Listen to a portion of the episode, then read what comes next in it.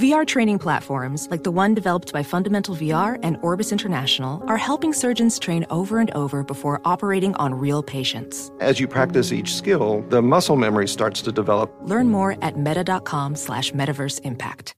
The less your business spends, the more margin you keep. But today, everything costs more. So smart businesses are graduating to NetSuite by Oracle. NetSuite is the number one cloud financial system, bringing accounting, financial management, inventory, HR into one proven platform, helping you reduce IT costs, maintenance costs, and manual errors. Over 37,000 companies have already made the move to NetSuite. Now through April 15th, NetSuite is offering a one-of-a-kind flexible financing program. Head to netsuite.com slash earnings right now. netsuite.com slash earnings.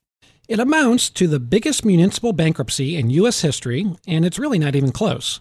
Puerto Rico has filed for protection from its creditors, seeking relief from about $74 billion in debt. That dwarfs Detroit's record setting $18 billion bankruptcy. With us to d- discuss the new filing and what it means for Puerto Rico is Bloomberg News' resident expert on Puerto Rican debt, Michelle Kaske, in our New York stu- studio. Michelle, thanks for joining us. Um, can, just start by giving us the backdrop. Tell us how we got to the point where Puerto Rico has such a massive amount of debt that it can't pay. Sure. Um, Puerto Rico has been troubled for a while. Their economy hasn't grown in a decade, and they have a high unemployment rate. People are residents are leaving the island for the U.S. mainland to find work there, and uh, over the years, instead of uh, they they've had a lot of overspending, and so to fill budget holes, they would borrow money, and um, they've acquired all this debt. They've racked up all this debt, and that's that's why we are where we are now. So there's a law now that allows them to go to court. Can you describe for us what legally they're they're trying to do here? Yeah, what they're trying to do is is reduce their debt is to get their debt slashed in through a court and to get creditors to accept losses and um, congress approved this um, this process last year in a, pro- a bill called a law called promesa and it basically is a way for puerto rico to declare bankruptcy Michelle, is this what lawmakers expected would happen when they enacted this law? I remember you and I spent a lot of time working together uh, before Congress passed that law when there was a Supreme Court case over Puerto Rico's effort to. Uh, uh, file for bankruptcy under a local law, and the Supreme Court said that, that they couldn't do that. W- was this looked at? Uh, what was the point of the congressional law if we would just end up in, in the same place? Well, this does give them a more orderly process to work out their debt instead of um, this multi, all these different lawsuits that are going on. This helps uh, put a stay on those lawsuits, and uh, it it gets all the parties together in one court.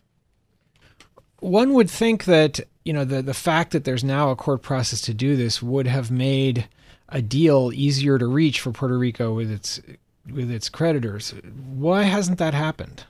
Well, there's there's so many different creditors involved. Um, Puerto Rico sold all different types of municipal debt, and with through different uh, agencies and they all have different um, repayment pledges and and some of those repayment pledges and, and, and revenue streams are competing against each other. So um, to get everybody all on the same board and there's also uh, bond insurers uh, involved here. So to get everybody on the same page is very difficult so the the governor's fiscal plan, according to your your story, covers less than a quarter of the debt payments due over the, the next decade.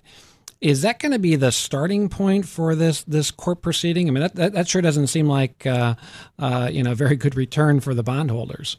Well, it um, you know it's something that the judge will be looking at and and if they're if the parties do um, agree to open that up and, and to negotiate those numbers and to, and to change those numbers um, they can um, but whether that's going to happen or not is remains to be seen. Well michelle how do we expect now that puerto rico has gone to court how do we expect the fact that there are formal court proceedings in place to affect the negotiations with the creditors? Well, the governor today said that um, he th- that Puerto Rico is still negotiating with some creditors. Um, so uh, apparently, there are some talks that are still ongoing. And um, who knows, maybe with this Title III filing, uh, maybe that will, um, you know, will that that'll allow the island to reach some agreements with with maybe certain parties. Um, we'll see. It, tell us a little about a little bit about who those parties are. Who who are you know there's, there's some hedge funds I think we may have mentioned. Who who else holds this this debt that Puerto Rico owes? Sure, hedge funds definitely um, have been buying uh, a lot of the debt in the past uh, couple years or so. They hold about one third of of uh, the 70 billion of Puerto Rico's bonded debt, and um, there are still some muni mutual funds that are still involved. That would be Oppenheimer and, and Franklin Templeton, um, and then there's uh, there's another chunk of the debt that's held on island from um, uh, residents on island and and uh, cooperativas, which are their um, their credit, local credit unions. That's roughly about 15 billion held on island. So, you know, having observed this for a while, do you think that Puerto Rico filed really expecting the court's going to have to do this for them and, and sort it all out, or are they really just trying to strong arm the creditors a bit here? No, it sounds like they they really want the help of the court. Um, they want you know a, a judge to really look all this over and and to help uh, force the creditors to take concessions.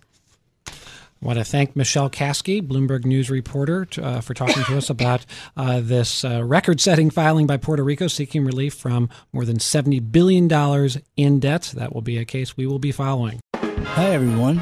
I'm Paul Anka. And I'm Skip Bronson.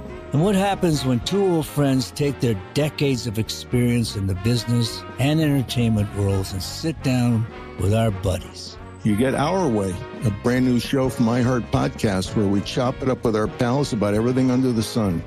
This is our podcast, and we're going to do it our way. Listen to Our Way on the iHeartRadio app, Apple Podcasts, or wherever you get your podcasts.